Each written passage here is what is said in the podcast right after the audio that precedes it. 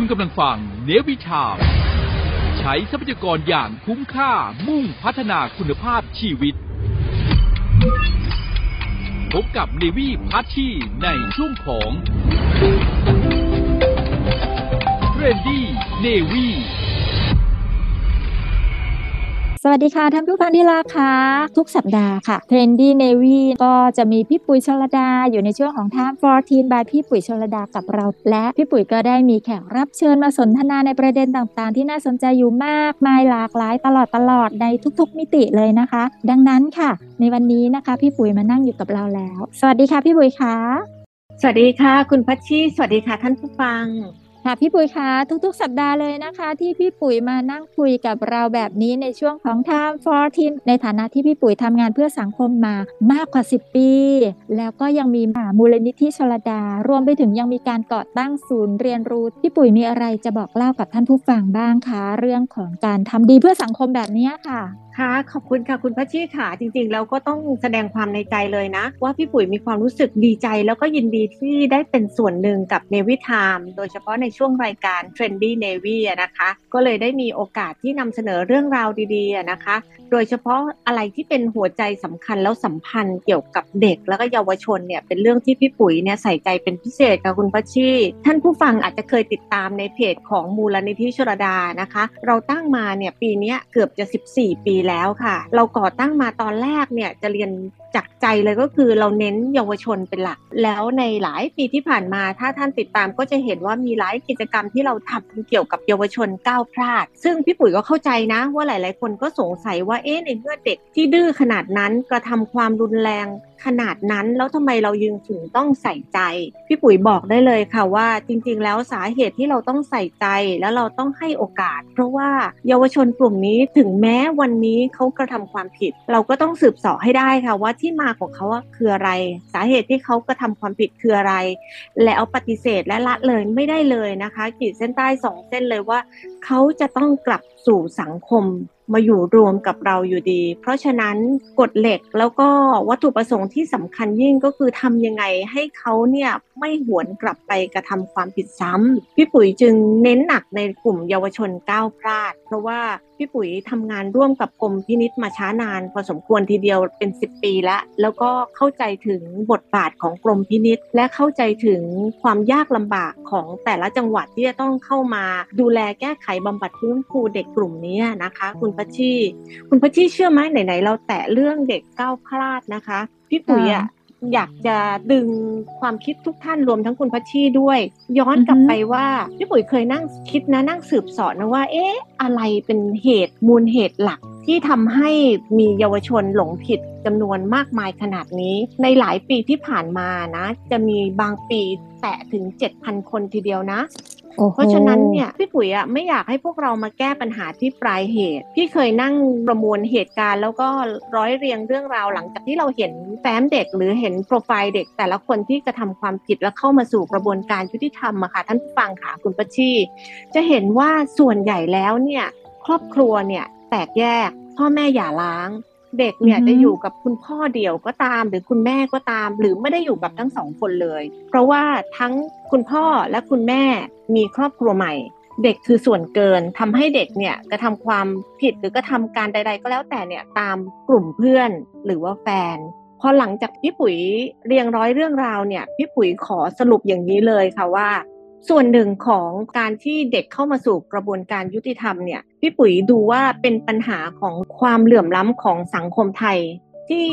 มันสืบยาวนานมามากเลยใช่ไหมคะคุณพัชชีเพราะฉะนั้นเราไม่ต้องแปลกใจนะคะชาวบ้านเนี่ยทั้งประเทศไทยเนี่ยถ้ามีโอกาสเนี่ยทุกคนจะมุ่งหน้ามาที่กรุงเทพมหานครแต่สำหรับคนที่ไม่ได้มีฐานะครอบครัวดีๆชาวลากหญ้าที่หาเช้ากินค่ำเนี่ยมารับจ้างแรงงานรายวันเนี่ยหลายคนก็มาขุดทองที่กรุงเทพเช่นเดียวกันโดยคาดหวังว่าจะเข้ามาเก็บสตางค์แล้วก็จะกลับไปใช้ชีวิตอยู่ที่บ้านเกิดแต่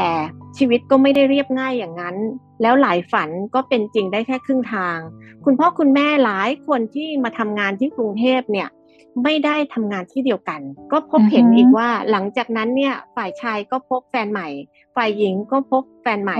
สองคนหย่าร้างแต่งงานมีครอบครัวใหม่คนที่เป็นส่วนเกินก็คือเด็กที่เกิดจากคุณพ่อคุณแม่ก่อนเดินทางพอเรานั่งคุยกับเด็กไปจะรู้เลยว่าพอคุณพ่อคุณแม่เนี่ยอพยพย้ายถิ่นฐานมาอยู่ที่กรุงเทพหรือว่าปริมณฑลเนี่ยนะคะแล้วเข้ามาทำเข้ามาทำงานเนี่ยหลายครั้งเนี่ยเด็กประสบเหตุก็คือต้องเลือกว่าจะอยู่กับใครหรือใครพร้อมที่จะให้เด็กอยู่ด้วยหรือไม่พร้อม uh-huh. ทั้งสองคนก็มีมากมายอันเนี้ยพี่ปุ๋ยถือว่าเป็นหนึ่งในสาเหตุหลักที่ทำให้เด็กเนี่ยอยู่ในลักษณะที่ว่าไม่มีผู้ใหญ่นำทางชีวิตไม่มีมุมมองที่ดีพี่ปุ๋ยขอเรียกตรงนี้ว่าปรากฏการณ์ครอบครัวแหว่งกลางคือเด็กเปล่าผ้าส่วนใหญ่อะค่ะคุณพัชชีค่ะจะเห็นเลยว่าเขาขาดความรักความอบอุ่นไม่มีแนวทางดำเนินชีวิตการศึกษาไม่ต้องพูดถึงค่ะคุณพัชชีหลุดออกจากสายสามัญซะส่วนใหญ่เลยนะเวลาที่เราพบเห็นว่ามีเด็กที่เข้าสู่กระบวนการยุติธรรมนะคะหลายคนเนี่ยไม่ได้เรียนหนังสือแล้วหลายคนเนี่ยก็พึ่งยาเสพติดทำตามกลุ่มเพื่อนแล้วด้วยความที่ว่ายาเสพติดเนี่ยเข้าถึงง่ายแล้วก็สามารถที่จะทำธุรกิจยาได้เพราะฉะนั้นเนี่ยจะมีเยาวชนจำนวนไม่น้อยเลยหันมาเป็นผู้เสพหันมาเป็นผู้ค้ารายใหญ่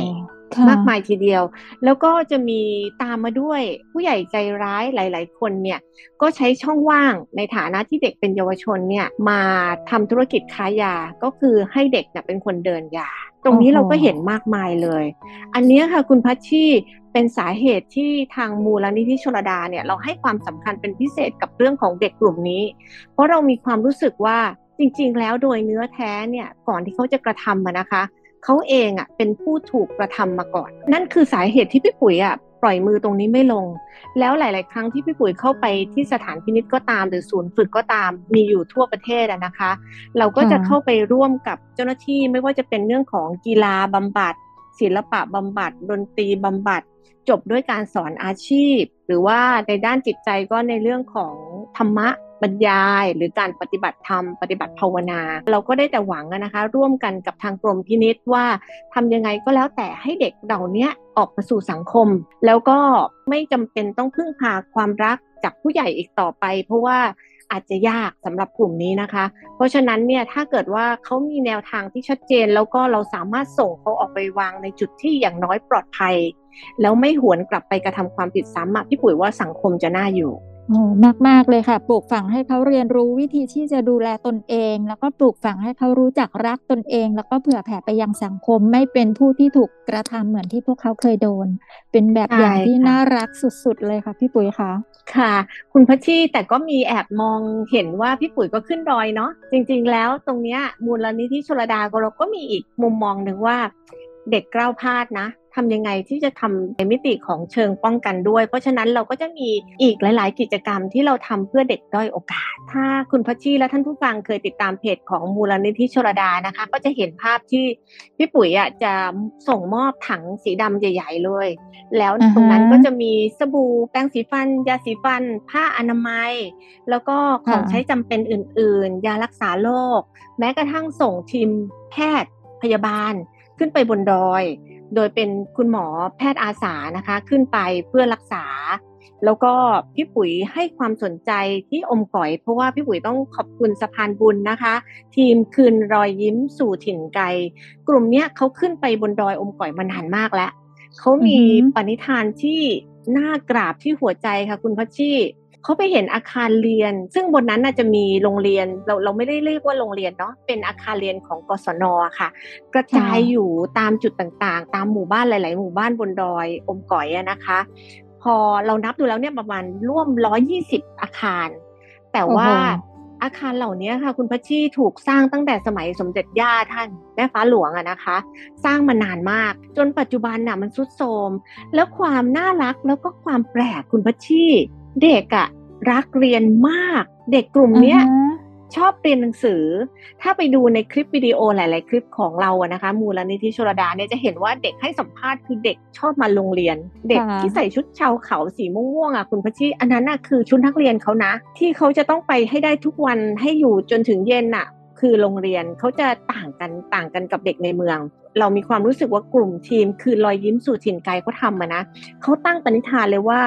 เขาจะสร้างให้ได้คืออาคารหลังใหม่ให้ได้ครบหนึ่งร้อยกว่าโรงเรียนตามอาคารเดิมเลยคือสร้างเพิ่มหรือว่าเลื่อนเก่าออกแล้วก็สร้างใหม่เพราะว่าเวลาที่หน้าหนาวอะค่ะบนดอยหนาวมากหน้าฝนหน้าร้อนก็ร้อนจัดจริงๆเพราะฉะนั้นเนี่ยถ้ามีอาคารเรียนดีๆนะคะก็อย่างน้อยเนี่ยต่อให้ต้องรวมเรียนนะเด็กก็จะได้เรียนอย่างมีความสุขแล้วคุณพัชที่เคยสังเกตไหมว่าทำไมพี่ปุ๋ยถึงต้องส่งทีมแพทย์ขึ้นไปก็ในเรื่องของสุขภาพก็น่าจะเป็นเรื่องที่จำเป็นสุดๆในการ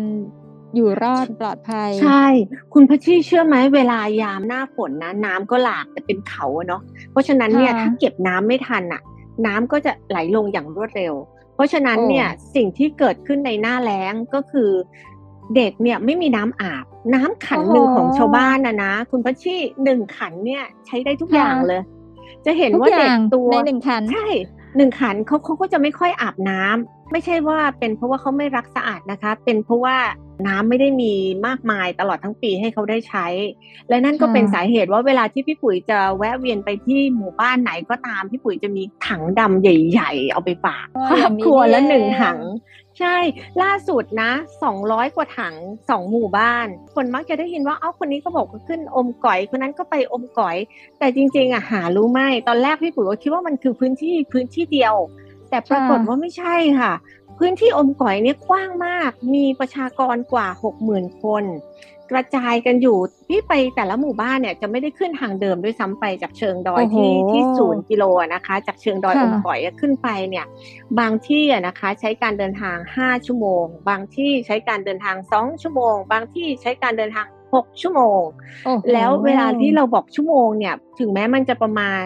ห้าหก กิโลแต่ด้วยความที่ว่าเราขึ้นเนินแล้วแล้วก็เป็นดินลูกรังเราก็ขับรถเนี่ยรถจะต้องเป็นผู้เชี่ยวชาญนะคะธรรมดาก็ขึ้นไม่ได้นะต้องเป็นโฟร์วิวนะแล้วเขาจะต้องขับเกาะเขาไปเรื่อยๆซ้ายมือคือเหวขวามือคือเขาหรือสลับกันแล้วแต่ว่าเราอยู่ด้านไหนเพราะฉะนั้นเนี่ยต้องเรียนท่านผู้ฟังนะถ้าใครสักคนคิดว่าจะขับรถขึ้นไปถ่ายรูปเล่นบนดอยนะคะต้องระวังนะคะถ้าเราไม่ได้ชำนาญเส้นทางนะแล้วหลายครั้งที่เราจะได้ยินอุบัติเหตุที่ว่าเป็นรถตกเหวนะคะก็เกิดจากความไม่ชำนาญทางนี่เองเพราะฉะนั้นเนี่ยเวลาเราขึ้นเนี่ยพี่ปุ๋ยก็จะให้คนท้องถิ่นเป็นคนขับรถขึ้นไปดีเลยค่ะแล้วเรื่องที่เมื่อกี้ย้อนกลับไปว่าทำไมพี่ปุ๋ยถึงเปิดประเด็นว่านำทีมแพทย์จิตอาสาขึ้นไปอ่ะเป็นเพราะว่าพอเด็กขาดน้ำเนื้อตัวเขาอ่ะจะเป็นโรคผิวหนังกันเยอะมากเพราะว่าไม่ได้ทำความสะอาดเพราะฉะนั้นเนี่ยเรื่องของน้ำเป็นเรื่องที่เป็นประเด็นหัวใจสำคัญเพราะฉะนั้นคุณหมอก็จะไปดูแลเรื่องของไม่ว่าจะเป็นเรื่องของป่วยเจ็บธรรมดาแต่เรื่องใหญ่ก็คือโรคผิวหนังสำหรับบนดอยอมก๋อยนะคุณพัชชีพี่ปุ๋ยขอแอบกระซิบดังๆให้ผู้ใหญ่ใจดีที่ฟังอยู่หรือหน่วยงานที่รับผิดชอบนะคะสิ่งหนึ่งที่พี่เริ่มกังวลแล้วนอกจากเรื่องของโรคผิวหนังนะคะก็คือการคุมกำเนิดยังไม่ได้แพร่หลายหลายหมู่บ้านหลายครัวเรือนตอนนี้ครอบครัวเริ่มใกล้เข้ามาเริ่มจะเป็นนามสกุลเดียวกันหมดทั้งหมู่บ้านก็จะมีละเพราะฉะนั้นเนี่ยพอพอสายเลือดใกล้ๆเข้ามาเนี่ยเขาจะมีปัญหาในเรื่องของเอ่อยีนด้อยถูกต้องอันเนี้ยพบเห็นละเริ่มเห็นชัดเจนตอนพี่ปุ๋ยขึ้นไปเราก็พยายามที่จะชวนเชิญเรื่องของการคุมกำเนิดเนาะแต่ด้วยความที่กลุ่มเราก็เป็นกลุ่มเล็กๆเมื่อเทียบกับคนหกหมื่นกว่าคนเนี่ยคงต้องขออนุญาตเชิญชวนภาครัฐนะคะให้รณรงค์ด้านนี้นิดนึงและอีกด้านหนึ่งค่ะคุณพัชชีถ้าคุณพัชชีตามเพจจะเห็นว่าเราจัดโครงการในเรื่องของโรงเรียนต้นแบบตอนนั้นอ่ะพี่ปุ๋ยแอบไปแวะบ้านคือโรงเรียนเนี่ยเด็กเนี่ยจะได้รับประทานอาหารดีๆตอนที่มาทานที่โรงเรียนในมื้อกลางวันแต่ตอนเย็นที่กลับไปที่บ้านเนี่ยอาหารหลักของชาวไทยภูเขาเนี่ยจะเป็นน้ำพริกตำเกลือแล้วก็ทานกับข้าวเพราะฉะนั้นเนี่ยเรื่องของประโยชน์สารอาหารที่ได้เนี่ยน้อยมากเราก็พยายามรณรงค์โดยพี่ปุ๋ยอะค่ะพี่ปุ๋ยอะจัดกิจกรรมที่ชื่อโรงเรียนต้นแบบหลักการของพี่ก็คือให้เด็กเนี่ยประกวดปลูกผักปลอดสารโดยเราให้เมล็ดพันธุ์ผักบุ้ง ผักคะน้าแล้วก็ให้คุณครูเนี่ยจัดให้เด็กเนี่ยปลูกรอบๆโรงเรียนมุ่งหวังว่าเด็กปลูกเป็นแล้วเด็กก็แสดงให้ชาวบ้านคือกลับไปครอบครัวก็สามารถที่จะมีผักคิ้วกลับไปให้คุณพ่อคุณแม่ทานแทนที่จะต้องทำงานรับจ้างหาเงินแล้วก็ลงไปซื้ออาหารข้างล่างก็ไม่ต้องแล้วก็ปลูกเองแล้วก็อยากให้คุณพ่อคุณแม่เปลี่ยนความคิดเรื่องของพริกตำมาเป็นผักที่เราสามารถปลูกได้เองแล้วก็มีการสอนทำน้ำยาอเนกประสงค์ที่เป็นน้ำยาที่ทำจากพืชผักหรือว่าสมุนไพรเป็นอะไรที่ไม่เป็นพิษกับสิ่งแวดล้อมอันนี้เราก็จัดประกวดไปเรียบร้อยแล้วยังเดินหน้าต่อนะคะคุณพัชชีปีหน้าเนี่ยพี่ปุ๋ยตั้งใจว่าจะให้เปลี่ยนวิธีการจากโรงเรียนมาแข่งกันเป็นให้เด็กอะไปปลูกที่บ้านแล้วเอามาส่งครูที่โรงเรียนโอ้ดีจังเลยขยายพื้นที่จากโรงเรียนไปที่บ้านละใช่เอาส่งถึงบ้านให้พ่อแม่ได้ช่วยพอพ่อแม่ได้สัมผัสเองปลูกเองพ่อแม่ก็มีความรู้สึกอ๋อมันปลูกไม่ได้ยากเนาะเพราะฉะนั้นอาจจะมีแนวคิดว่าปลูกทุกอย่างเองได้ละไม่ต้องไปหาซื้อเพราะว่าจริงๆแล้วอ่ะบอกได้เลยว่าสิ่งที่ชาวบ้านบนดอยอมก๋อยนะคนกลุ่มนี้อยู่ที่นี่มาเป็นพันปีละอาชีพส่วนใหญ่ของคุณพ่อคุณแม่เขาก็คือการรับจ้างในการปลูกคือจะมีนายทุนขับรถขึ้นไปเอาเมล็ดพันธุ์พืชขึ้นไปแล้วก็ให้เขาปลูกจากนั้นก็ได้รายได้เป็นค่าจ้างแล้วก็เอาผลิตภัณฑ์ลงมาจากนั้นเขาก็เอาค่าจ้างเนี่ยไปซื้อผักซื้อหมูซื้อไก่มารับประทานแล้วดีกว่าเราจะไปทำปลูกพืชอะไรแบบนั้นแล้วก็ถึงเวลาที่จะเคลียร์พื้นที่ก็ใช้วิธีเผามันก็เกิด พี เอ็ม สองจุดห้า ใช่ใช่ก็เป็นมลพิษที่ทางภาคเหนือที่มีควันเยอะๆนี่ก็เป็นส่วนหนึ่งอย่างนั้นใช่ไหมคะมาจากนี้เลยค่ะมาจากอันนี้เลยค่ะเพราะว่าด้วยกำลังคนเขาไม่เยอะเพราะฉะนั้นเนี่ยแล้วในทุนก็ไม่ได้ไม่ได้ให้งบประมาณว่าคุณจะต้องมีการถอนนู่นนี่นั่นเปล่าเขาก็ให้แค่ค่าจ้างแล้วก็รับผลิตภัณฑ์ลงมาจากคุณจะไปเคลียร์พื้นที่ยังไงเพื่อจะปลูกแปลงใหม่คุณจะดินคุณจะเป็นยังไงอันนั้นเป็นเรื่องของชาวบ้านละอันนี้ก็เป็นเรื่องที่ฝากไว้ค่ะนะคะคุณพัชชีทีนี้พอเราพูดถึงกิจกรรมสองกิจกรรมของมูลนิธิชลดาไปแล้วเนาะอันนี้ก็เป็นแค่ส่วนหนึ่งแต่เวลาที่มีเหตุเกิดในสังคมไทยอะนะคะหลายๆท่านก็อาจจะเห็นพี่ปุ๋ยขึ้นมาจัดถุงพลังใจในช่วงที่เรื่องของโควิดระบาดมีจัดกิจกรรมเรียกว่าแจกฟ้าทลายโจรฟรีถึงบ้านในช่วงโควิดซีซั่นสองก็ต้องกราบขออภัยไว้ตรงนี้เลยสำหรับท่านผู้ฟังหลายๆท่านที่ยังฟังอยู่แล้วแล้วยังคิดว่าเรายังคงแจกฟ้าทลายโจรอยู่ก็เรียนว่ากิจกรรมนั้นน่ะหมดไปแล้วเพราะว่าพี่ปุ๋ยมีความรู้สึกว่าตอนเนี้ยยาหาได้ง่ายตามท้องตลาดตามร้านขายยาแล้วเราจึงไม่ได้มี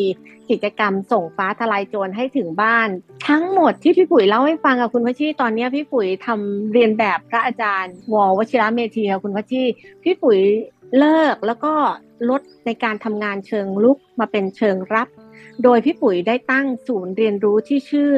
ศูนย์เรียนรู้วรการขึ้นมาค่ะคุณวัชชีค่ะท่านผู้ฟังค่ะโดยพี่ปุ๋ย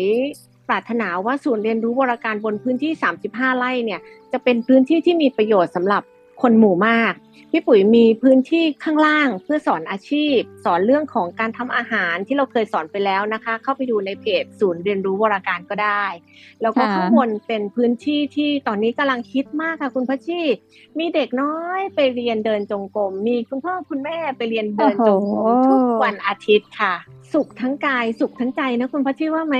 ใช่จะอิ่มเอมกับการเริ่มต้นใหม่แล้วก็การยอมรับสิ่งที่ผ่านมาแล้วก็เตรียมการวางเป้าหมายใหม่ๆแต่ว่าวันนี้พี่ปุ๋ยจะมีอะไรที่เป็นแนวคิดสำคัญที่เกี่ยวกับศูนย์เรียนรู้วรการช่วงนี้มีอะไรกิจกรรมใหม่ๆบ้างไหมคะที่ศูนย์นี้จริงๆเรียนว่าตอนนี้เราก็ยังมุ่งมั่นนะคะในเรื่องของทั้งอาชีพและจิตวิญญาณค่ะคุณพัชชีถ้าคุณพัชชีอยากจะเข้าไปเป็นส่วนหนึ่งของเรานะคะสามารถที่จะอินบ็อกซ์เข้าไปได้ที่เพจศูนย์เรียนรู้วรการในทุกวันอาทิตย์อะค่ะจะมีจัดเจริญภาวนาก็จะมีเดินจงกรมค่ะคุณพัชชีมีหลักสูตรที่ชื่อว่าไร้ตัวตนอันนี้เราทำร่วมกับมูลนิธิบูรณพุทธค่ะแต่ว่าก่อนที่จะเข้าไปเรียนแบบในคลาสได้แล้วเจอครูที่เป็นโค้ชตัวเป็นๆที่จะมาเจอหน้าแล้วก็ชี้แนวทางแบบตัวต่อตัวได้เนี่ยจะต้องไปฝึกก่อน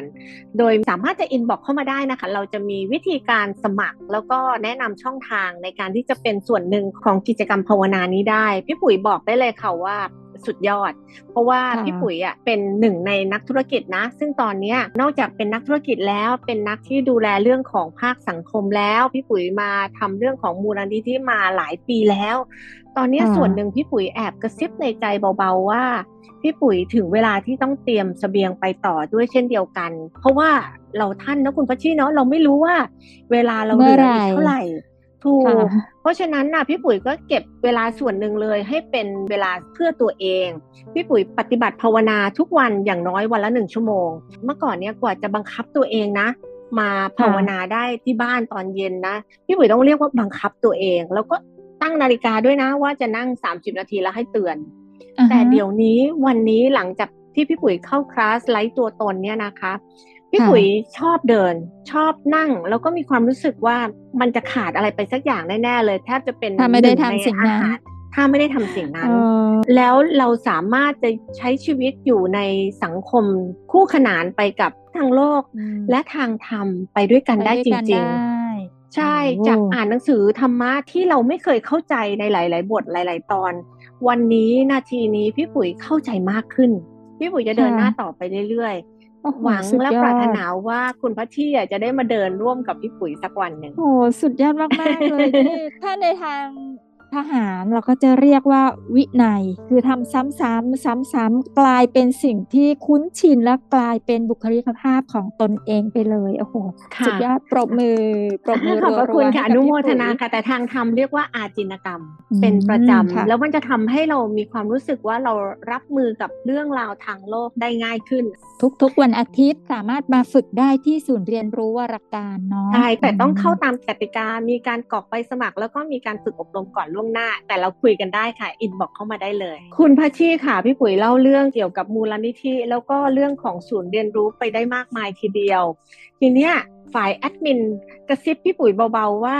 ห้ามลืมเด็ดขาดสำหรับรายการของเรา Time โฟร์ทีน ที่เรามีมาตั้งแต่ต้นปีจนถึงปัจจุบันน่ะนะคะสำหรับหลายๆท่านที่พลาดฟังในช่วงตอนต้นๆน่ะคุณพัชชีถ้าจะฟังซ้ำติดตามได้ที่ไหนคะค่ะคุณพัชชีก็อย่างที่เราเคยบอกท่านผู้ฟังไปหลายๆครั้งในทุกครั้งที่ออกรายการนะคะว่าหลังจากจบรายการลงเนี่ยเราจะเอาเข้าไปอยู่ใน YouTube สามารถคีย์คำว่ามูลนิธิชลดานะคะแล้วก็จะมี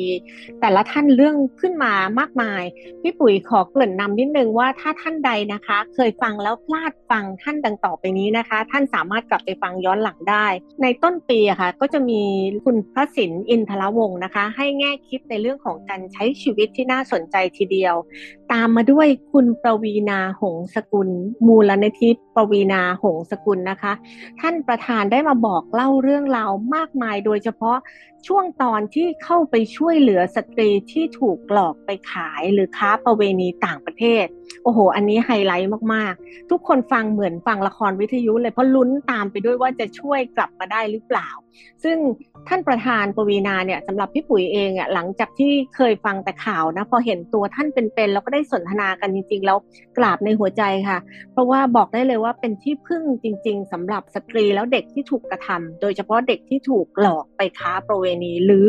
เด็กที่ถูกกระทำอนาจารอันเนี้ยพี่ปุ๋ยต้องขอภาวนาให้คุณปวีณาเนี่ยยังสามารถที่จะแบบเข้มแข็งแล้วเดินหน้าต่อสำหรับมูลนิธิปวีณานะคะแล้วอีกอันนึงที่คุณพัชชีกรี๊ดเป็นพิเศษก็คือครูเงาะนั่นเองใช่เลยค่ะโค้ชแห่งชาติค่ะค่ะว่าครูเงาะจะให้แนวคิดครูเงาะให้แนวคิดที่ดีมากทีเดียวสำหรับวัยรุ่นหลายๆคนแล้วก็คุณพ่อคุณแม่แล้วก็เด็กสาวที่กำลังใช้ชีวิตและอยู่ในช่วงเวลาของความรักเนี่ยก็จะชอบคำตอบหลายๆคำตอบของครูเงาะมากทีเดียวตามด้วยคุณหมอสุริยะเดลนะคะคุณหมอท่านเป็นนักจิตวิทยามือหนึ่งโดยเฉพาะด้านวัยรุ่นของประเทศไทยท่านก็ให้โอกาสแวะเวียนเข้ามาให้สัมภาษณ์กับเราด้วยเพราะฉะนั้นเนี่ยเรื่องราวเหล่านี้ค่ะทุกท่านก็สามารถที่จะกลับไปฟังย้อนหลังได้แล้วคุณพัชชีเชื่อไหมพี่ปุ๋ยอะแอบเห็นเลยคนที่ follow แล้วก็มีเข้าไปกดติดตามเยอะมากอีกสองท่านค่ะคุณพัชชีคือคุณปุ๋ยบูดาเปสต์แล้วก็พี่ใช่แล้วก็ดีเจพี่อ้อยก็เคยมาสนทนาในรายการกับเรานะคะมาถึงตอนนี้ค่ะคุณพัชชีค่ะอยากรู้แล้วใช่ไหมแขกรับเชิญวันนี้ของเราเป็นท่านใดคะเพราะฉะนั้นเนี่ยวันนี้ก็เป็นอีกวันดีๆนะคะในช่วงส่งท้ายปีเก่าต้อนรับปีใหม่นะคะเราจะมาพบกับท่านอาจารย์หรือว่าด็อกเตอร์ วรพัฒน์ผู้เจริญค่ะซึ่งหลายๆท่านก็คงจะรู้จักแล้วก็ติดตามท่านอยู่เป็นประจำอยู่แล้วและในวันนี้เป็นโอกาสอันดีค่ะที่อาจารย์จะได้มาพูดคุยกับพี่ปุ๋ยในช่วงของ Time โฟร์ทีน by พี่ปุ๋ยชลดาค่ะพักฟังเพลงกันสักครู่เดี๋ยวไปฟังบทสนทนาระหว่างพี่ปุ๋ยกับอาจารย์วรพัฒน์กันค่ะ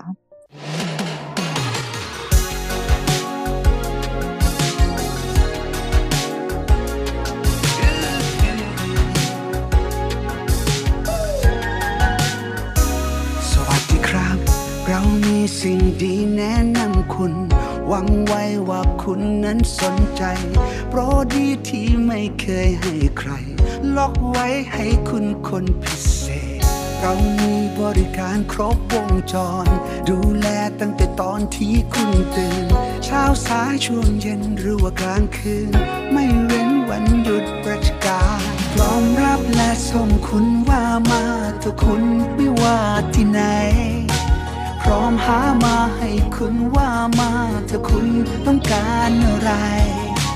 พร้อมรักเพียงแค่คุณถ้าเพียงแต่คุณนั้นยอมเปิดใจ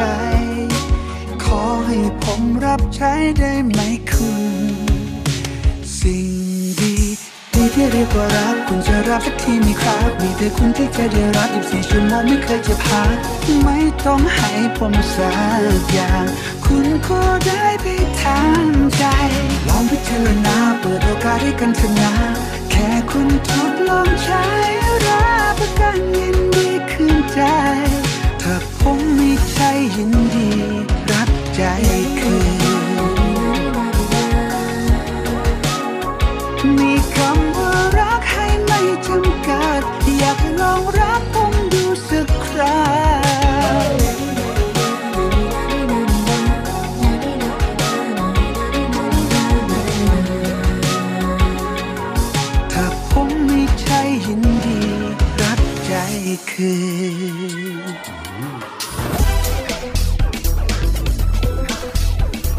Time โฟร์ทีน ค่ะท่านผู้ฟังค่ะตอนนี้อาจารย์วรพัฒน์ผู้เจริญท่านก็มาอยู่ด้วยกันกับเราแล้วนะคะสวัสดีค่ะอาจารย์ค่ะสวัสดีครับอาจารย์ค่ะอาจารย์ค่ะในโอกาสที่เรากำลังส่งท้ายปีเก่าเริ่มขึ้นปีใหม่นะคะในพุทธศักราชปีพ.ศ. สองพันห้าร้อยหกสิบหกเนี่ยปุ๋ยมั่นใจว่าอาจารย์ต้องมีมุมมองหรือแง่คิดดีๆที่จะให้พวกเราชาว เอฟ เอ็ม เก้าสิบสาม เมกะเฮิรตซ์ นำไปปรับใช้แน่ๆเลยขออนุญาตขอแนวคิดดีๆสำหรับวางใจวางตัวสำหรับชีวิตใหม่ในปีหน้าค่ะอาจารย์ค่ะก่อนอื่นก็อยากจะฝากให้พวกเรามั่นใจในตัวเองมากขึ้นครับในในปีหน้านะอย่าไปตกใจกับเรื่องโควิดโรคสงครามรัสเซียมันไม่ทำให้ชีวิตเราดีขึ้นหรอกนะครับคนเรามันต้องอยู่ต่อไปเนาะอยากให้ค้นหาตัวเองให้เจอนะแล้วก็ภูมิใจในประเทศไทยจุดแข็งประเทศไทยมีเยอะมากเรามาพัฒนาจุดแข็งประเทศไทยดีกว่าสมัยนี้เขาใช้ซอฟต์พาวเวอร์ละถ้าเราภูมิใจในวัฒนธรรมไทยนะครับอาหารไทยเสื้อผ้าไทยเพราะว่ายุคนี้นะครับโลกตะวันตกกำลังเสื่อมละโลกตะวันออกกำลังจะมาละสิ่งที่ฝรั่งตอนนี้เจอปัญหาหนักเลยก็คืออยู่กับดิจิตอลมากไปขาดหัวใจฮะขาดความรู้สึกขาดความเป็นมนุษย์ไปเยอะโหดเหี้ยมขึ้นเพราะฉะนั้นถ้าคุณพ่อคุณแม่ที่มีลูกหลานวัยรุ่นนะครับหวังว่าคงจะใช้วิธีการพูดจาดีๆกับลูกนะโดยการตั้งคำถามอย่าสอนตั้งคำถามและเชื่อใจว่าเขาโอเคฟังเขาบ้างฮะคือคุณพ่อคุณแม่เนี่ยบางทีเป็น Gen Y บ้าง Gen X บ้างมันเป็นเจเนเรชันสับสนน่ะเจเนเรชันที่ถูกอัดมาถูกต่อว่ามาส่วนเด็กเนี่ยเขาเรียนหนังสือในห้องเรียนก็หนักแน่นอยู่แล้วผมว่าเราควรที่จะชมเขาในจุดที่เขาเป็นนะอย่าชมจนเหลืองแล้วเวลาชมเนี่ยอย่าชมว่าเก่งดีสวยรวยอย่าไปชมที่ผลงานอย่าไปชมที่ผลลัพธ์ให้ชมที่พฤติกรรมที่เราอยากเขาเป็นเราจะชมเขาว่าลูกรักขยันจังเลยชมไปที่ขยันลูกรักอันนี้หนูมีน้ำใจมากเลยสิ่งที่เราชมว่าขยันมีน้ำใจเขาจะได้ตามนั้นวาจาพ่อแม่เป็นวาจาศิษย์พูดอะไรไปแล้วเป็นอย่างนั้นจริงๆเลิกด่าเขาเจออะไรก็แล้วแต่ถามเขาหนูคิดยังไงหนูมีมุมมองว่ายังไงเขาจะพูดอะไรมาก็ช่างอย่าด่วนตัดสินให้ห้อยแขวนชะลอการตัดสินไว้ก่อนฟังเขาให้จบแล้วก็ตั้งคำถามอะไรทำให้หนูคิดเช่นนั้นอ่าแนวคิดหนูดีมากเลยอ่าลึกๆในใจแล้วหนูมีเมตตานะเนี่ยอย่างเงี้ยทำไปเรื่อยๆเรื่อยๆว้าวผมคิดว่าประเทศไทย กำลังจะเป็นขาขึ้นนะฮะ มั่นใจต้องมั่นใจนะครับประเทศเรามีสิ่งดีๆเยอะแยะเลยค่ะอาจารย์ค่ะแล้วในส่วนของมิติของวัยรุ่นเองหรือลูกหลานเองที่จะวางใจหรือว่าการสนทนากับคุณพ่อคุณแม่เพราะว่าเราอยู่เราเกิดมาหรือโตมาคนละยุคคนละสมัยนะคะเมื่อสักครู่เนี่ยเราก็เข้าใจแล้วแหละว่าวัยรุ่นปัจจุบันเนี่ยคิดยังไงแล้วคุณพ่อคุณแม่ก็น่าจะต้องพยายามปรามแล้วก็พยายามปรับพัฒนาตัวเองให้เท่าทันแล้วก็ให้สามารถที่จะคุยด้วยกันได้แต่ขณะเดียวกันน่ะทางคุณลูกเองเนี่ยอาจารย์มองว่าก็จะต้องมีแนวคิดหรือว่าหลักคิดยังไงบ้างในการเข้าใจผู้ใหญ่อะคะอาจารย์คะคุณลูกก็ทำหน้าที่ของตัวเองแล้วกฎแห่งกรรมมีจริงอะไปต่อว่าพ่อแม่เดี๋ยวตอนแก่ตัวเองแย่นะลูกไม่ไม่โง่นะฮะผมว่านะครับเราคุยกันดีๆอย่าหาคนผิดอย่าแบบว่าฉันผิดเธอถูกผมว่าเด็กสมัยใหม่เขาโอเคนะบางทีเขาอาจจะคิดบ้าๆบอแหกคอกไปด้วยไปอะไรก็แล้วแต่เนี่ยผมว่าสุดยอดคืออย่าไปสอนแต่ตัวในฐานะเด็กเองที่กลับมานะผมเชื่อว่าเด็กสมัยเนี้ยเขาเลือกคนคบได้มันไม่ทุกคนก็อยากจะฝากน้องๆเด็กๆรุ่นหลังนะครับคบเพื่อนสำคัญมากคบเพื่อนนะครับแล้วก็คบคนที่เขานิสัยดีมีพฤติกรรมดีๆมันจะพากันไปทั้งฝูงความผิดพลาดแม้แต่เล็กน้อยตอนวัยรุ่นเนี่ยอาจจะเสียใจไปทั้งชีวิตเลยนะคบเพื่อนที่ดีๆอย่างตัวผมเองเนี่ยพอแก่มาแล้วเนี่ยก็จะพบว่าโชคดีที่คบเพื่อนกลุ่มนี้นะไอ้เพื่อนเพื่อนกลุ่มร้ายๆนี่ติดคุกตายไปก็หลายคนเลือกให้ถูกนะบางครั้งเราประชดพ่อแม่เราประชดพ่อแม่ที่พูดมากเราประชดพ่อแม่ที่ที่มาสั่งนู่นสั่งนี้เราเลยไปเลือกคบเพื่อนที่มันเอาใจเราอ้าวอันนี้อันตรายสำหรับเด็กๆนะฮะจงไปอยู่ในกลุ่มเพื่อนซึ่งเราอ่อนสุดหรือไม่เก่งสุดในกลุ่มนั้นอย่าไปอยู่กลุ่มที่เราเก่งที่สุดแล้วรอบตัวเราไม่เก่งอันนี้ไม่ค่อยดีนะเพราะว่าไปอยู่กับกลุ่มเพื่อนที่เขาเรียนเก่งๆอยู่กับเพื่อนที่เขาทำอะไรเพื่อสังคมเยอะๆมันจะเป็นกฎแห่งแรงดึงดูดฮะมันจะดึงเราขึ้นไปถ้าอยากจะรวยเนี่ยหรืออยากจะเป็นคนดีเนี่ยเขาก็มีทฤษฎีว่าคนรอบตัวเราที่สนิทที่สุดห้าคนเนี่ยจะเป็นตัวบ่งบอกว่าเราจะรวยจนหรือเป็นคนดี ก็ฝากเลยฮะอันนี้อันนี้นะฮะคบบัณฑิตห่างไกลคนพาล อันนี้ชัดเจนแล้วแหละพ่อแม่ดุหรือว่าอะไรมาเนี่ยก็อยากให้อภัยพ่อแม่นะคือพ่อแม่เนี่ยเรียนหนังสือน้อยกว่าพวกเราเราอ่ะค้นใน Google ค้นอะไรได้เยอะแยะไปหมดเราเรียนเยอะให้อภัยเขาพ่อแม่เขาก็ไม่ได้เกิดมาพร้อมดิจิตอลพ่อแม่เขาบางทีไม่ได้เรียนจิตวิทยาทีนี้จิตวิทยาสมัยใหม่เนี่ยมันเปลี่ยนตอนคศสองพันแปดนั้นพ่อแม่เนี่ยไม่ได้เรียนมาก็มีเรียนจิตวิทยาชุดเก่ามาก็มีจิตวิทยาชุดเก่าจะว่าด้วยการสอนสอนสอนสอนอบรมอบรมอบรมฟังไม่ฟังใครอ่ะจะสอนสอนสอนก็ต้องเข้าใจเขานะครับว่าพ่อแม่เขาก็ผ่านความยากลำบากมาก็ฝากเด็กๆไว้นะลองตั้งคำถามพ่อแม่ดูอ่าลองตั้งคำถามพ่อแม่ดูชีวิตครอบครัวจะเปลี่ยนผมใช้หลักสูตรที่ชื่อว่า สาม เอช ตัว เอช นะตัวแรกถามพ่อแม่ว่าฮีโร่ของพ่อแม่เป็นใคร อันนี้เป็นการวอร์มสมองพ่อแม่แม่ก็ตอบกับยายเธอย่าเธอในหลวงอ่ะแน่นอนอยู่แล้วอันนี้เป็นการให้เขาระบายออกมาก่อนมันจะสนิทกันมากขึ้น เอช ตัวที่หนึ่งนะฮีโร่ เอช ตัวที่สองให้ถามว่าคุณพ่อคุณแม่ครับครอบครัวเราเนี่ยผ่านความยากลำบากอะไรกันมาบ้างแล้วพ่อกับแม่ผ่านมาได้อย่างไรคำถามนี้เป็นไงฮะฮาร์ดชิพครับรับรองพ่อแม่จะทั้งครูออกมาแบบโอ้กว่าฉันจะเลี้ยงเธอได้กว่าฉันจะมีสินปลดออกมาได้ฉันมีเรื่องเลยเขาก็จะระบายมันก็จะมีความสุขผมเชื่อว่าเด็กรุ่นใหม่เนี่ยฉลาดและตัวที่สามนะตัว H ที่สามก็คือพ่อแม่ภูมิใจที่สุดในชีวิต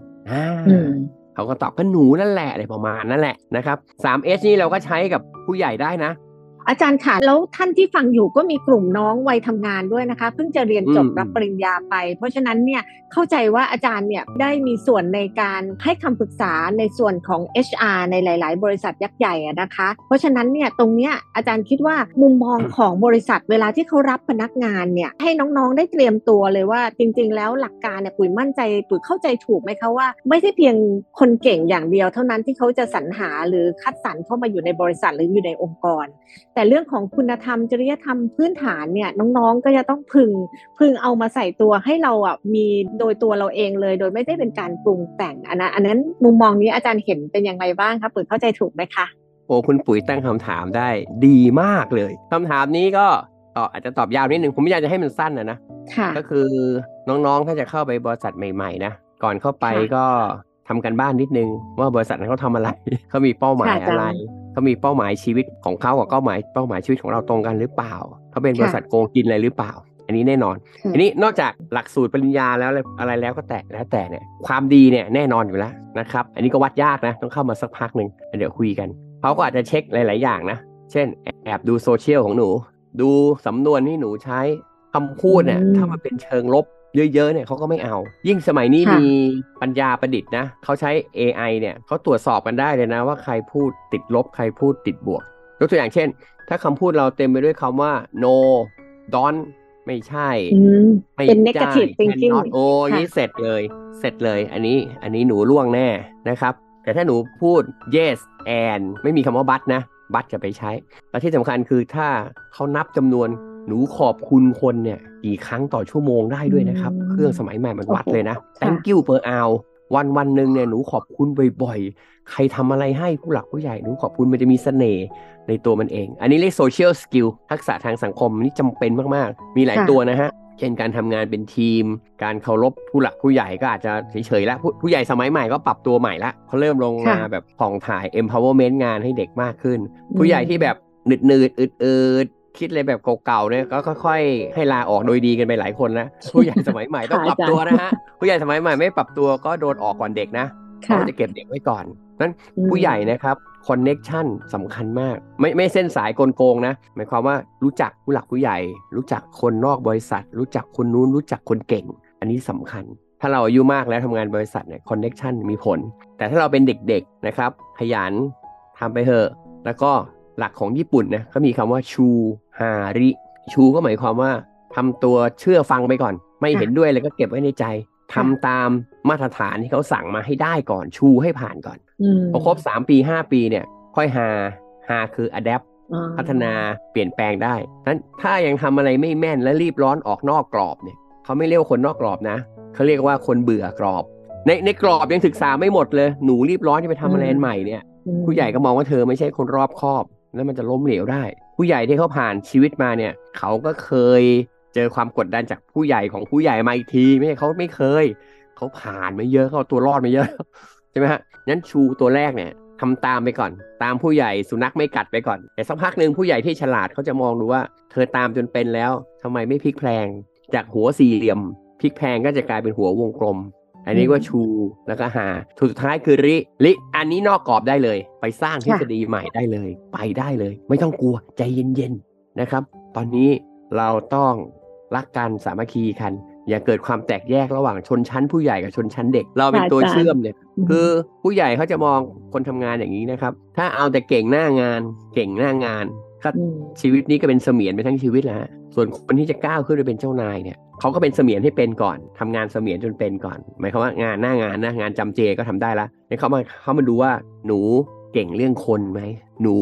พัฒนาตัวเองไหมเซลฟ์เดเวล็อปเมนต์ไหมหรือจะรอแต่ให้ฝ่ายบุคคลออกตังค์ส่งให้ไปเรียนไม่ได้นะฮะผมแนะนำเลยนะครับท่านผู้ฟังเยาวชนทั้งหลายนะครับถ้าเป็นไปได้กรุณามีโค้ชส่วนตัวเพื่อนพ่อพ่อเพื่อนที่เก่งๆคบเอาไว้ มันได้เปรียบเพื่อนรุ่นเดียวกันเยอะเลยก็สังเกตผู้หลักผู้ใหญ่ในบ้านเมืองหรือคนเก่งๆในบ้านเมืองแต่ละคนเขาก็มีโค้ชส่วนตัวใช่ไหมส่วนเราคบใครอ่ะเราคบกับจิโกปากซอยเราคบกับเพื่อนที่ทั้งรุ่นไม่มีใครคบเราคบกับเด็กกวนที่เอาแต่ไปทำเรื่องไร้สาระหรือไม่ก็มีแต่บันเทิงเออาร์ก็ถ่ายรูปเซลฟี่อะไรกันอย่างเงี้ยคือมีบ้างได้นะครับแต่ผู้ใหญ่เขาก็มองว่าโอ้งั้นหนูก็ไปหาธุรกิจส่วนตัวทำแล้วกัน อย่ามาอยู่องค์กรใหญ่เลย ค่ะอาจารย์ขาตอนนี้เด็กเจนใหม่ที่ตอนนี้เรียนจบการศึกษามานะคะสังเกตได้ไม่ยากเลยว่าหลายคนมีมุมคิดต่างกันไปเมื่อก่อนเนี่ยรุ่นเราเนี่ยรุ่นเดิมๆเนี่ยจะมีความรู้สึกว่าตัวเองเนี่ยก็เข้าไปแฝงหรือเข้าไปเป็นพนักงานก่อนเพื่อเรียนรู้ประสบการณ์แล้วเอามาพัฒนาใช้แล้วค่อยต่อยอดแต่น้องๆรุ่นใหม่ที่ออกมาปุ๋ยสังเกตเห็นเลยค่ะอาจารย์อยากจะเปิดบริษัทอยากจะเปิดร้านกาแฟอยากจะเป็นเจ้าของกิจการเลยตรงนี้ในในฐานะที่อาจารย์มองภาพรวมของเรื่องของการบริหารงานองค์กร เอช อาร์ มาตลอดเนี่ยอาจารย์มีแง่คิดยังไงให้น้องๆบ้างคะอันนี้ก็แล้วแต่คนเนาะถ้าถ้าน้องคิดอย่างนั้นผมก็ไม่ว่าเลยนะมันเป็นสิทธิของน้องๆเขาคิดนะน้องไม่คิดจะเติบใหญ่ในองค์กรของเขานะ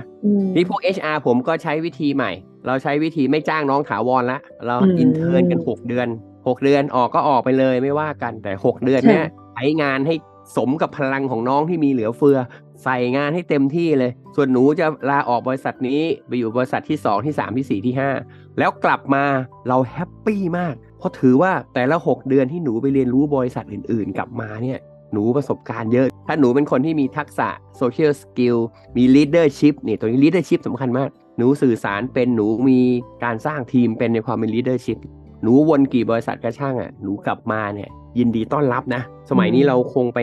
ไปฝืนเด็กเขาไม่ได้ละเรายอมรับเรายอมรับแล้วเราปรับตัวเราโอเคหนูวนให้สนุกเลยนะแต่อย่าลืมนะเพื่อนหนูที่เขาอยู่นานกว่าเขาก็เป็นเจ้าถิ่นมากกว่านะอ่ามันคนละแบบละอาจจะขึ้นกับคนคนละสายหนูที่อยู่เจ้าถิ่นก็จะเป็นอยู่ฝ่ายผลิตฝ่ายอะไรที่มันทำซ้ำๆๆๆส่วนหนูถ้าวนวนเยอะซะขนาดนั้นน่ะหนูหนูได้จุดแข็งในกลับมานะหนูวนหลายที่หนูรีบร้อนหาเงินเกินไปหรือเปล่าไม่รีบร้อนสร้างสกิลที่เหมาะสมวนไปมากๆก็มีข้อดีเห็นหลายบริษัทแต่ข้อเสียคือกลายเป็นเป็ดฮะทีนี้แปลว่าอะไรคะอาจารย์เป็ดคือบินได้นิดหน่อยว่ายน้ำได้เล็กน้อยใช่ไหมมันไม่มีจุดแข็งของตัวเองชัดๆอ่ะแต่ก็มีข้อดีคือรู้เยอะถ้าแบบนี้กลับมาก็อาจจะต้องให้เป็นฝ่ายขายเป็นการตลาดอะไรอย่างเงี้ยทำได้ถ้าฝ่ายขายการตลาดวนขนาดนั้นได้แต่ถ้าคิดจะเป็นวิศวกรอาวุโสก็ยังพอได้แต่มันก็ยังไม่ค่อยนะอาจจะไปอยู่หน่วยออกแบบอะไรพวกเนี้ยก็ยังพอได้แล้วเราปรับตัวฮะตอนนี้ เอช อาร์ สมัยใหม่เราเรายอมรับเด็กหมดละค่ะอาจารย์คะในสังคมที่ขัดแย้งนะคะแล้วเวลาที่น้องๆเนี่ยเข้าไปอยู่ในองค์กรเนี่ยปัญหาหนึ่งที่พบได้ง่ายคือเอาตัวเองเข้าไปเป็นที่ยอมรับของเพื่อนหรือยอมรับเพื่อนร่วมงานแล้วก็ทำยังไงให้มันเป็นที่รักกับการที่จะสามารถที่จะทำงานร่วมกันได้อย่างมีประสิทธิภาพอะค่ะเพราะว่าปฏิเสธไม่ได้ค่ะบางคนก็เป็นรุ่นเก่ารุ่นเก่าเขาก็จะยึดแนวทางที่เขาเคยทำมาก่อนแต่สำหรับน้องรุ่นใหม่ก็อยากจะเสนอแนวคิดใหม่ๆแต่โดนรุ่นพี่บล็อกไว้ก่อนว่าอันนี้ไม่ใช่มันไม่ควรแล้วการอยู่ร่วมกันของน้องรุ่นใหม่ในองค์กรเก่าเนี่ยค่อนข้างยากนะคะอาจารย์ตรงเนี้ยน้องควรมีมุมมองหรือการวางใจยังไงหรือว่าอาจารย์มีแง่คิดยังไงได้บ้างคะคือถ้าเป็นบริษัทผมเป็นที่ปรึกษาเนี่ยเรามีสองวิธีสาม สาม สาม สี่วิธีคิดเลยฮะเรื่องใหม่ๆลูกค้าใหม่ๆให้เด็กรุ่นใหม่ไปทำคนรุ่นเก่าอย่ายุ่งส่วนลูกค้าเก่าๆลูกค้าที่จงรักภักดีอยู่กันมาตั้งแต่สาวจนชราด้วยกันเนี่ยก็ให้คนรุ่นเดียวกันดูแลผมแยกแผนกเลยฮะอันนี้ดูแลคนใหม่ดูแล Gen Y ดูแล Gen Y Gen Z ดูแล Gen Z Gen X อยู่กับ Gen Xเบบี้บูมเกษียณไปแล้วไม่เป็นไรเราดูแลกันต่อไปคือถ้าไม่แบ่งอย่างนี้นะเหนื่อยจริงแต่ถ้าเกิดจะผสมกันจริงๆเราก็จะมีการอบรมทั้งสองฝ่ายนะฮะฝ่ายที่เป็นอ่าผู้ใหญ่ก็จะมาทำ reverse mentoring reverse mentoring ก็หมายความว่าอ่าผู้ใหญ่อายุห้าสิบบวกลบทั้งหลายไปเป็นนักเรียนอีกครั้งหนึ่งโดยที่วิทยากรหรือครูอายุไม่เกินสามสิบครับแล้วอบรมกันเป็นเดือนเลยนะครับจนกระทั่งได้โอ้โหคนอายุห้าสิบวิธีคิดเหมือนเด็กรุ่นใหม่เลยแล้วคนห้าสิบบวกลบเนี่ยสมองกำลังดีที่สุดมนุษย์เราฉลาดที่สุดตอนอายุห้าสิบบวกลบเขาแค่ไม่ได้เรียนดิจิตอลเหมือนเด็กไม่ได้แปลว่าเขาโง่นะครับผู้ใหญ่พวกเนี้ยพอเขาคิดเรื่องดิจิตอลเป็นนะเด็กก็แพ้ว่าเขามีประสบการณ์เขาแค่ไม่เคยลองเขาแค่ไม่เคยกล้าออกจากคอมฟอร์ตโซนพอเขาออกเป็นนะพวกห้าสิบบวกลบเนี่ยฮะพลังใหม่เลยพลังใหม่คิดอะไรดีๆเต็มไปหมดเลยอันเนี้ยบริษัทไหนนะกล้าทำ reverse mentor นะเอาเด็กไม่เกินสามสิบไปสอนผู้ใหญ่ก็ไปรอดแต่ขณะเดียวกันไอ้เจ้าเด็กอายุไม่เกินสามสิบหนึ่งใช้งานมาให้เต็มที่เลยหกเดือนหนึ่งปีอย่าไปเซ็นสัญญายาวให้รู้ว่าสู้ไม่สู้ถ้าออกก็ไม่เป็นไรเพราะเราใช้งานคุ้มไปแล้วขณะเดียวกันเราก็มีโครงการอบรม leadership ก็เริ่มให้ทำงานร่วมกับพวกห้าสิบกว่าคือผมเน้นวิชาพวก dialogue เยอะมาก dialogue ก็คือการคุยกันดีๆนะล้อมวงคุยกันอันนี้เป็นหัวใจของการเชื่อมคนในองค์กรนะฮะเรามีการโซเล่ แบบภาษาอีสานนะล้อมวงคุยกันนะครับเรื่องงานเรื่องการไม่ต้องคุยคุยนอกเรื่องบ้างก็ได้เรามีกิจกรรมที่จะทำให้ blending เข้าหากันหลายๆบริษัทเนี่ยทำงานมากเกินไป burn out หมด burn out แล้วเด็กเนี่ยซึมเศร้าซึมเศร้า burn out ส่วนผู้ใหญ่ก็ท้อแท้พังทั้งองค์กรนะอันนี้ไม่ได้ฮะเราจะมีการไปฝึก mindfulness ด้วยกันไปเดินแบบท่านติชนะฮันนะเดินแล้วก็เคาะระฆังเป้ง เราไปทำกิจกรรมเดินป่าด้วยกันบางทีแล้วก็มีกิจกรรมวาดภาพยิงธนูอะไรกันว่ากันไปนะครับทำแล้วก็สนุกสนานสนุกสนานแต่ก่อนที่ผู้ใหญ่กับเด็กจะเจอกันผมต้องสอนก่อนนะสอนวิธีอยู่กับผู้ใหญ่อย่างมีความสุขกับวิธีอยู่กับเด็กอย่างมีความสุขอยู่ๆจับมาเจอกันทันทีเนี่ยโอ้โหทั้งคู่ ฉันในนามของพ่อแม่ฉันเป็นเพื่อนแม่อะไรเงี้ยอ่าไม่เอาไม่เอาฮะไม่เอาไม่เอาฮะเรามีจุดแข็งกันคนละต่างคนอายุมากก็มีจุดแข็งเด็กก็มีจุดแข็งยอมรับความแตกต่างของสองอย่างถึงจะผสมกันได้เป็นของใหม่ที่ดีกว่าเดิมอีกเป็นทีมเวิร์คข้ามเจเนอเรชั่นอาจารย์คะเรามาถึงช่วงท้ายของรายการอ่ะนะคะในโอกาสที่ปลายสัปดาห์นี้เป็นโอกาสสิ้นสุดปีนี้แล้วก็เริ่มต้นปีใหม่แล้วหลายๆครอบครัวเริ่มเดินทางออกต่างจังหวัดเพื่อพักผ่อนหลายๆครอบครัววางแผนในเรื่องของการปฏิบัติธรรมช่วงปลายปีหรือละบางครอบครัวก็เตรียมตัวที่จะจัดเรื่องของสวดมนต์ข้ามคืนในหลายๆวัดก็มีกิจกรรมนี้เช่นเดียวกันสำหรับผู้ฟังทุกคนอ่ะนะคะอาจารย์มีข้อเสนอแนะหรือว่าแนวคิดดีๆยังไงให้เขาเพื่อจะได้พักใจในช่วงวันหยุดยาวแล้วเตรียมพร้อมสำหรับปีใหม่ที่จะมาถึงอะค่ะก็อนุโมทนากับทุกท่านนะครับในช่วงปีใหม่นี้ก็อยากจะฝากว่าก่อนจะไปเที่ยวไหนนะกราบพ่อแม่ตัวเองก่อนนะพระอรหันต์ในบ้านนะครับกราบพ่อแม่ขอพรแล้วก็จะไปท่องไปเที่ยวไหนผมว่าไม่ต้องเที่ยวไกลนะฮะเราอยู่ที่เดียวนานๆจะดีกว่าเดี๋ยวปีหน้าก็ไปที่ใหม่ก็ได้ไม่ต้องตะลอนตะลอนเที่ยวนะอยู่ที่เดิมอยู่ให้มันซึ้งๆอ่ะอยู่ให้มันรู้อะไรเป็นอะไรเขาเรียกว่าอะไรนะ immersive ฝังตัวอย่างนี้จะสวยกว่าแล้วก็อย่าเอาแต่เที่ยวอย่างเดียวถ่ายเซลฟี่กันอย่างเดียวนะคุยกับชาวบ้านคุยกับปราชญ์ชาวบ้านค้นหาความรู้ในขณะที่เดินทางไปด้วยกันลองเป็นทริปที่ทริปเชิงบวกได้ไหมเราจะไม่ต่อว่ากันเราจะไม่จี๊ดไม่ปรี๊ดกันเราจะไม่สอนกันอ่าคุณพ่อคุณแม่ไม่สอนนะวันนี้ลองเดินทางไปกับลูกชมฟังตั้งคำถามก็สรุปเป็นระยะระยะชมฟังตั้งคำถามสรุปเป็นระยะระยะเนี่ยสี่ตัวเนี้ยชมชมลูกไปเรื่อยๆเออชมแล้วก็ฟังฟังฟังแล้วก็ตั้งคำถามแล้วก็สรุปเป็นระยะระยะคุณอาจจะได้ลูกคนใหม่คืนมาในทริปนี้เลยก็ได้นะอ่าลองฟังดูลองเอามือเนี่ยปิดปากตัวเองนะไม่สอนไม่สอนฉันจะไม่สอนนะกัดฟันไว้ฉันจะไม่สอนฉันจะถามเฉยๆแล้วอย่าถามแบบกวนโอยนะคือคนรุ่นเก่าเนี่ยแซวกันบูลลี่กันเนี่ยได้แต่เด็กรุ่นใหม่รับไม่ได้เด็กรุ่นใหม่เนี่ยเขาเปราะบางมากเขาทั้งเรียนหนังสือเยอะเขาทั้งกวดวิชาแล้วเพื่อนฝูงเนี่ยเปรียบเทียบกันตลอดสมัยก่อนเรียนเก่งก็เรียนเก่งกีฬาเก่งก็เรียนก็กีฬาสวยก็ต้องสวยแยกกันไปถูกไหมสมัยนี้คนคนเดียวต้องทั้งเก่งทั้งสวยและกีฬาต้องได้ด้วยดนตรีอีกคือในคนคนเดียวมันโอ้ยเด็กมันกดดันกันเองนะหรือไม่ก็พวกพ่อแม่ที่ชอบอวดทั้งหลายอ่ะพ่อแม่กดดันลูกเนี่ยคือพ่อแม่รังแกลูกพวกนี้ก็กดดันให้ลูกต้องเก่งต้องเหนือกว่าคนอื่นมันเป็นปมด้อยของพ่อแม่หรือเปล่าลองถามตัวเราเองนะความสำเร็จของลูกหรือเป็นความสำเร็จของตัวเองของพ่อแม่ที่เห็นแก่ตัวคุณเอาลูกคุณไปเข้าการแข่งขันเพื่อกลบปมด้อยของตัวเองผมว่าคุณเป็นพ่อแม่ที่แย่มากเอาใหม่ให้เขาเติบโตในสิ่งที่เขาควรจะเป็นดีกว่านะผมอยากให้ทริปปีใหม่นี้เป็นทริปที่ได้ครอบครัวซึ่งพูดกันดีๆล้อมวงคุยกันและนับจำนวนขอบคุณต่อชั่วโมงที่เราใส่ต่อกันเนี่ยเยอะแค่ไหนนะลองดูน่าสนใจทีเดียวค่ะท่านผู้ฟังค่ะอย่าลืมนะคะระหว่างนั่งไปด้วยกันนะคะลองนับจำนวนขอบคุณระหว่างคุณลูกแล้วก็คุณพ่อคุณแม่ทุกคนในรถนะคะว่าเป็นอย่างไรกันบ้างก็ฝากทุกคนไว้นะขอให้ทุกคนมั่นใจในตัวเองว่าเราอยู่ในประเทศที่ดีที่สุดในจักรวาลนะแล้วก็ขอฝากคำสามคำซึ่งนักวิจัยเขาค้นพบว่าผู้ที่ประสบความสำเร็จมักจะพูดสามคำนี้บ่อยๆปีนี้เอาไปใช้กันทั้งปีเลยขอบคุณโชคดีทำได้คนประสบความสำเร็จคนร่ำรวยคนมีความสุขเขาลองไปบันทึกเทปแล้วฟังดูพูดขอบคุณโชคดีทำได้เยอะกว่าคนอื่นๆขอบคุณโชคดีทำได้รู้สึกขอบคุณคุณปุ๋ยที่มาชวนผมออกรายการนะ ผมโชคดีมากที่ได้พูดปีใหม่ครับท่านผู้ฟังที่เคารพทุกคนนะแล้วก็ฝากฝากตัวด้วยและผมเชื่อว่าพวกเราทุกคนไปนิพพานได้ไปสวรรค์ตามที่อยากจะไป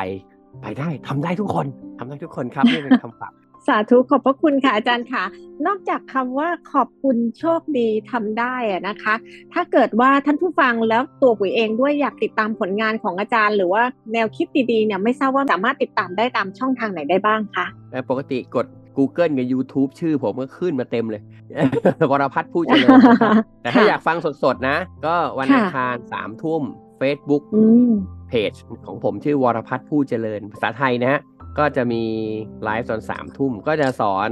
management โดยเอาธรรมะแทรกเข้าไปเอา management นำหน้าท ธรรมะตามเข้ามาแล้วจะเห็นได้ว่าพระพุทธเจ้าฉลาดมาก สองพันหกร้อย ปีโมเดิร์นแมเนจเมนต์เนี่ยยังตามไม่ทันเลยฝรั่งกูรูด้านแมเนจเมนต์ยังตามพระพุทธเจ้าไม่ทันเนี่ยผมก็เอาเรื่องนี้มาเล่ามานั่งคุยกันนะครับโอเคค่ะกราบขอบพระคุณอาจารย์มากเลยนะคะที่วันนี้กรุณาสละเวลามาให้แนวคิดดีๆกับปุ๋ยแล้วก็ท่านผู้ฟังทุกคนนะคะก็มั่นใจค่ะว่าเราจะได้มีสิ่งดีๆเกิดขึ้นบนโลกใบนี้โดยเฉพาะในประเทศไทยด้วยกันนะคะขอบคุณค่ะ Time โฟร์ทีน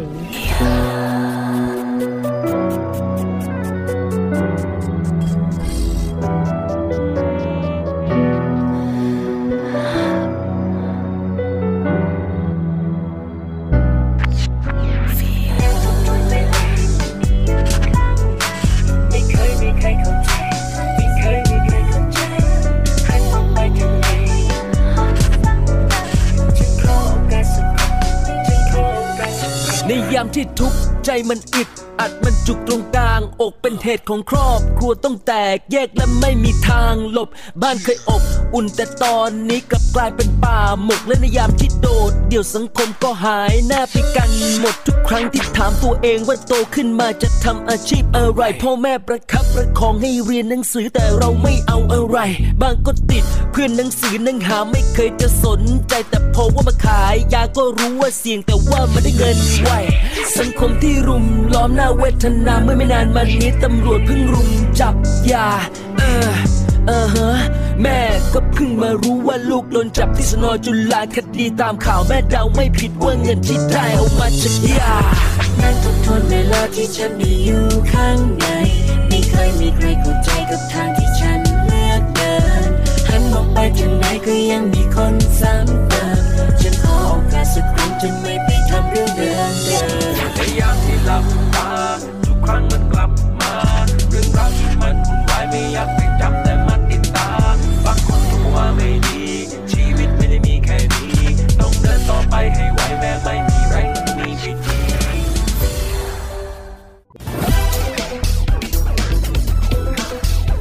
วิธี Time โฟร์ทีนค่ะท่านผู้ฟังคะได้รับฟังการสนทนาระหว่างพี่ปุ๋ยกับอาจารย์วรพัฒน์ไปแล้วก็จะได้รับทราบกันในเบื้องต้นแล้วนะคะว่าการที่จะคัดเลือกบุคคลเข้ามาทำงานการที่จะพัฒนาตัวเองหรือการที่จะอยู่ร่วมกันระหว่างเจนที่แตกต่างนั้นเป็นยังไงพี่ปุ๋ยคิดเห็นยังไงเกี่ยวกับเรื่องนี้มีอะไรเพิ่มเติมไหมคะพี่ปุ๋ยชอบมากเลยคุณพัชชีจริงๆให้หลายมุมมองนะโดยเฉพาะออกอากาศตอนสิ้นปีเนี่ยพี่ปุ๋ยมองว่าหลายๆบริษัทเนี่ยก็จะมีแนวคิดที่จะต้องพัฒนาองค์กรตัวเองในขณะเดียวกันนายจ้างก็มีแนวคิดที่ว่าคิดว่าเขาจะปรับปรุงบริษัทยังไง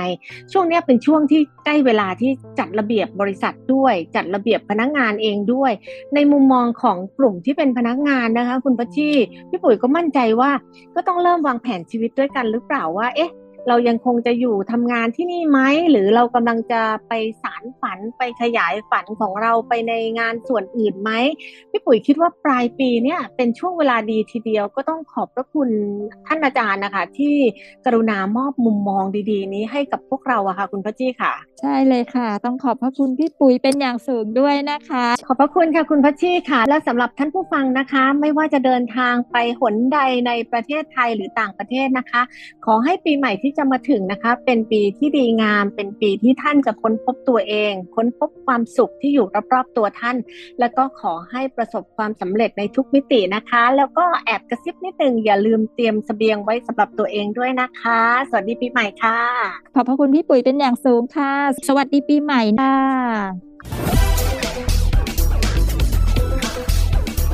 Time โฟร์ทีน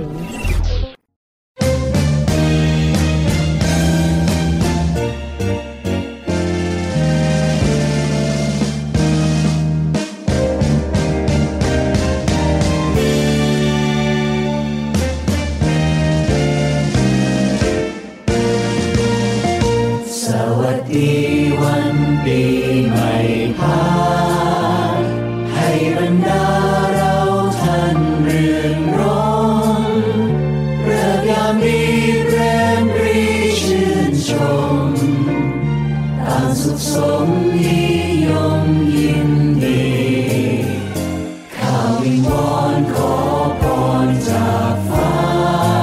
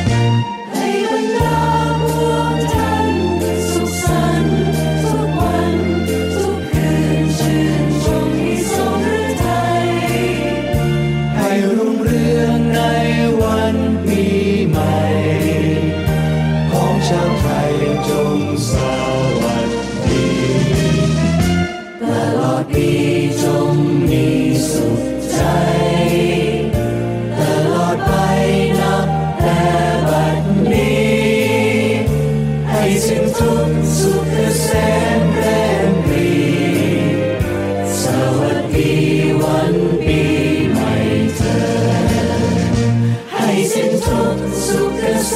นเร่งรีสวัสดีวันปีใหม่เธอ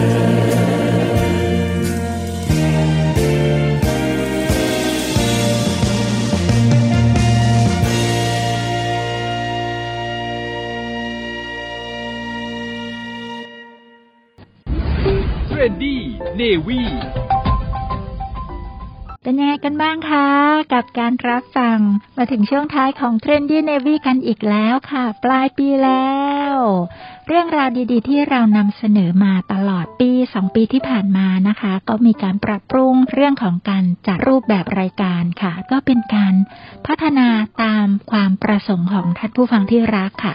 ทุกๆท่านนะคะยังสามารถที่จะแสดงความคิดเห็นกับเราได้ง่ายๆที่สุดก็ทาง ไลน์ นะคะที่ ไลน์ ไอ ดี โอ เค อาร์ ยู โอ เค ไลน์ ไอ ดี โอ เค อาร์ ยู โอ เค ค่ะรวมไปถึงการที่จะมาเป็นแขกรับเชิญร่วมพูดคุยกับเราได้ด้วยนะคะยินดีที่จะน้อมรับทุกความคิดเห็นเลยค่ะเพื่อที่เราจะทันสมัยไปด้วยกันอยู่ในสถานการณ์ปัจจุบันอย่างยอมรับและปรับตัวไปด้วยกันค่ะเรื่องราวดีๆแบบนี้เจอกันได้ที่ Navy Time ช่วงของ Trendy Navy ทุกๆวันพุธ เจ็ดนาฬิกา นถึง แปดนาฬิกา นค่ะปีใหม่นี้ขอทุกท่านโชคดีมีความสุขสดชื่นสมหวังและพบกันใหม่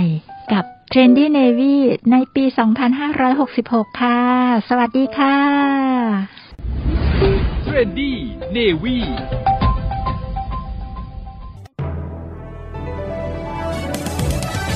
พบกับเรื่องราวต่างๆมากมายกับดีเจพัชชีและแขกรับเชิญใน Navy Trendy ทุกวันพุธ เจ็ดนาฬิกา นถึง แปดนาฬิกา นในช่วง Navy Time และพรุ่งนี้พลาดไม่ได้กับจัมพาสปอร์ตดำและแขกรับเชิญพิเศษมากมายที่จะนำคุณไปพบกับเรื่องเล่าจากโพ้นทะเลในช่วง Tales from Abroadพบกับอีกหนึ่งช่องทางในการติดตามรับฟังสถานีวิทยุในเครือข่ายเสียงจากทหารเรือทั้งสิบห้าสถานียี่สิบเอ็ดความถี่ผ่านแอปพลิเคชันเสียงจากทหารเรือในโทรศัพท์มือถือระบบ Android เพียงเข้า Play Store พิมพ์ค้นหาเสียงจากทหารเรือจากนั้นดาวน์โหลดแอปมาติดตั้งก็สามารถเลือกรับฟังสถานีและความถี่ที่ต้องการรับฟังได้แล้วมารับฟังไปพร้อมกันนะครับ